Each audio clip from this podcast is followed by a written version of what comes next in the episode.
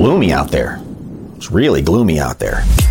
Consumer prices jumped 7.5% compared to a year ago, the steepest annual increase since February 1982. Energy. Energy is up uh, year over year 27%. Meat, poultry, fish, eggs, they are up as a group 12.5%. You listen to your president, you know that he had the answer to inflation.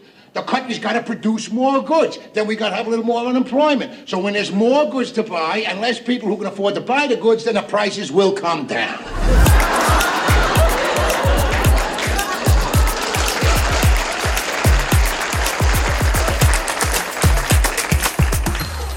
That is the stupidest damn thing we've ever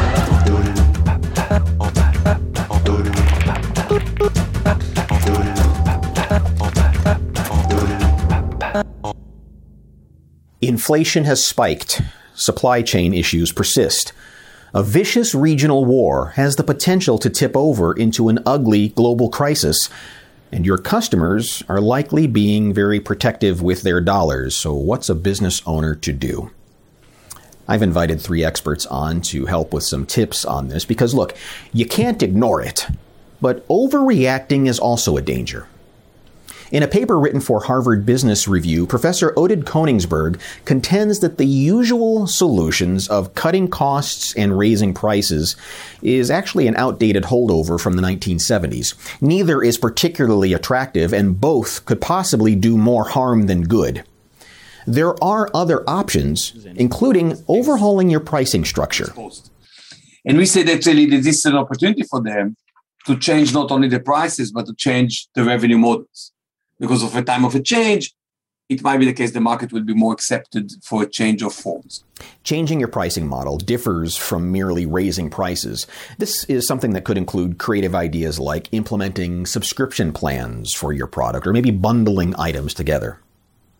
This is also a good time to take a look at your portfolio of offerings and make sure it's nice and clean. This is something that Professor Koenigsberg said you should be doing on a regular basis anyway. Cleaning the portfolio means that in some cases, you know, product a product line is sometimes product which are there from legacy, inertia.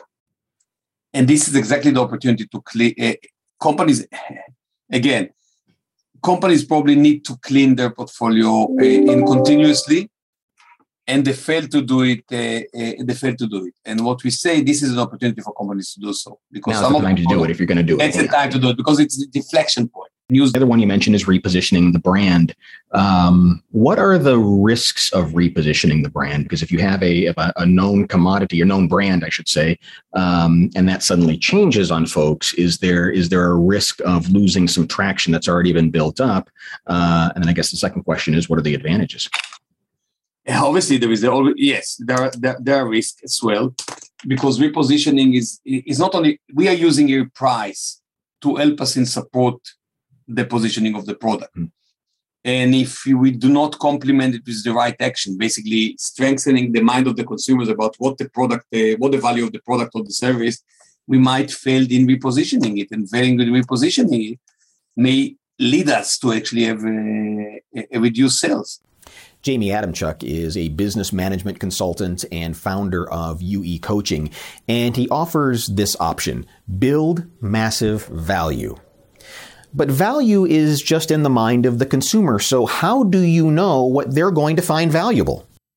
And that comes back to asking. We've got to ask the question. We can't be so audacious to think that, hey, I know all the answers. I know what everyone else wants and what everyone's thinking when we come from the perspective of going out and asking some of our clients, hey, you know, what else could I provide you? What else could I share with you, whether it be a tool, a tip, a trick, a strategy, a web application? What else can I provide you that would bring you, your business, your life even greater value? What I love about that is that that becomes from a competitive standpoint, that becomes very difficult for a competitor to duplicate that because that is now unique to your business. You know? I think of it as like a shortcut.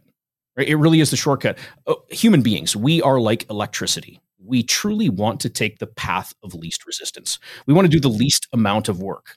My thought behind simply going and asking, why should I invest the time, the effort, the resources, the capital to go and create something when I don't really even know if that's what my ideal client wants. And if you and I just had a conversation about it, if I wasn't looking to sell you anything, and I really want to highlight that point because I'm sure you get it as well as I do. Everyone and their dog wants to sit down, have a five minute conversation.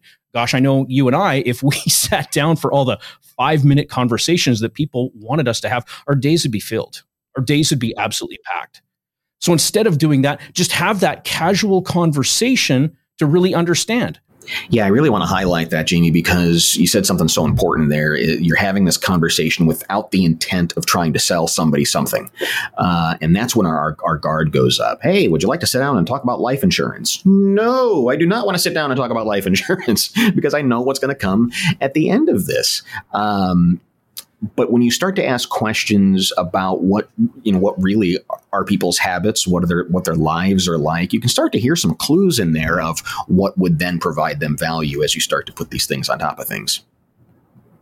Absolutely. And and really when you can just simply do that just ask those questions have an open honest communication about it and let them know right up front look i'm not trying to sell you anything here. As a matter of fact if i'm at any point attempting to sell you anything, I expect you to end the conversation right there on the spot two things come to mind as you're saying that. If a, a business is selling a product, I think an opportunity here uh, is you could you could bundle a product with another product uh, to, to add some some value. If a business is more of a service based business uh, and you're selling this service, can you add another service on top? Something that, that's not going to uh, dramatically eat into your profits, uh, but when a customer looks at this, they go, "My gosh, I have to do this. This is just this is just too good." And when we talk about adding value to things, a, a value could very well be a guarantee. I don't want to make a mistake. Uh, there are so many choices out there. I don't want to goof this up. How can you promise me that I'm not going to goof this up? Or what are you going to do to stand behind your product, your service, whatever it is that you're delivering to people uh, that says, don't worry, you're not this this is not a mistake and and you're only going to benefit from it is uh, is another way to add value I love that. Right. It's simple, simple saying that I have. If it's not right, we're going to make it right. Steve Ray, one of our senior partners with a substantial pedigree of running successful businesses and consulting several dozen others, says that now it's more important than ever to adhere to your company's core values. What are your fundamental core values of your business? Don't stray from those. If you are going to cut something, cut something that is not part of those core values, those strategic business uh, things that you do on a regular basis. Um, it's it's so difficult, and, but it takes a lot of work. And I think that the one of the best things that you can do is involve your entire team on it. Like, don't try yeah. to hide it from your staff and say, "Oh my God, it's inflation times, and you know we're suffering here, and we've got to." Uh, and so randomly, we're going to cut this, this, this, this, mm-hmm. and this in order to kind of get through. If you get everybody together and talk about it and work it out together, and maybe you hire a, um, somebody uh, in in in house, or or you you assign somebody the job of, let's look for things that we can cut without affecting core values, without affecting our long term viability. What are customers wanting right now? It mm-hmm. seems to me that this is an atmosphere for people to say, well, all they want right now is a low price. And to some extent, that's probably true. Uh, they're obviously spending money, otherwise, we wouldn't have inflation. They're spending a lot of money. uh, so what what is it that they are wanting? It seems like they're going to be very discerning with their money. So what is it? What is it they're they're wanting and looking for from businesses right now? Well, it depends if they're a transactional customer or a relational style customer. So let's look at the transactional. The transactional will always look for the best deal no matter what, wherever they can get it. And they will still be fighting and they will still be clawing and and just doing everything they can to get the best price. So the relational customer is looking for somebody that they can trust. So if you are a business that um, specializes in relational customers, then what you need to do is to is to demonstrate to your customers that You are not going to gouge them. Your prices are probably going to be high and they're probably going to remain high. Uh, but you will maybe find something that you can do that will be a, an added value for them. Uh, is there something that you can do that will uh, increase their trust in you? Will you guarantee or promise to them that for the next six months or eight months or a year, you're not going to impre- increase your prices? Yeah. You're going to hold the line on that no matter what pressures that you're under. And what I hear you saying also is that although things are changing economically and the world is right now pretty hot and on fire, these fundamentals are true in good times, bad times. Uh, you know, there's always going to be a transactional customer who wants a cheap price. There's always going to be uh, a relational customer who uh, appreciates the value and will garner you more profit for it. Uh, guess which one is more valuable to you, right? Yeah, so it, it's absolutely true, and uh, you know you've you've pointed out a very fundamental thing about what we're talking about. It is a business fundamental do the things right all the time. And it really, you know, obviously there are checks and balances and there are highs and yeah. lows in all of these things, but um, uh, a situation of inflation is just run your business properly. Yeah. Do it well. Look after your people, look after your clients, look after all of the things that, that matter to the bottom line. Um, yeah, you keep doing that and you'll be fine. And if you aren't doing it, it's time to start. Absolutely, it is. it's like there is no better time to start than yeah. now. Yeah, because you really do have to wrap your arms around these folks right That's now right. more than ever. That's uh, right. Because they they might get a little more skittish than they than they usually are. Yeah. Um, and that's and just now is a nature of the great time. Now is a great time. Sorry to cut you off there. Now is a Mm-hmm. great time to go out and negotiate more long-term contracts. Yeah. So if you're if you're in uh, if you're in the purchasing business, uh, so if if you can.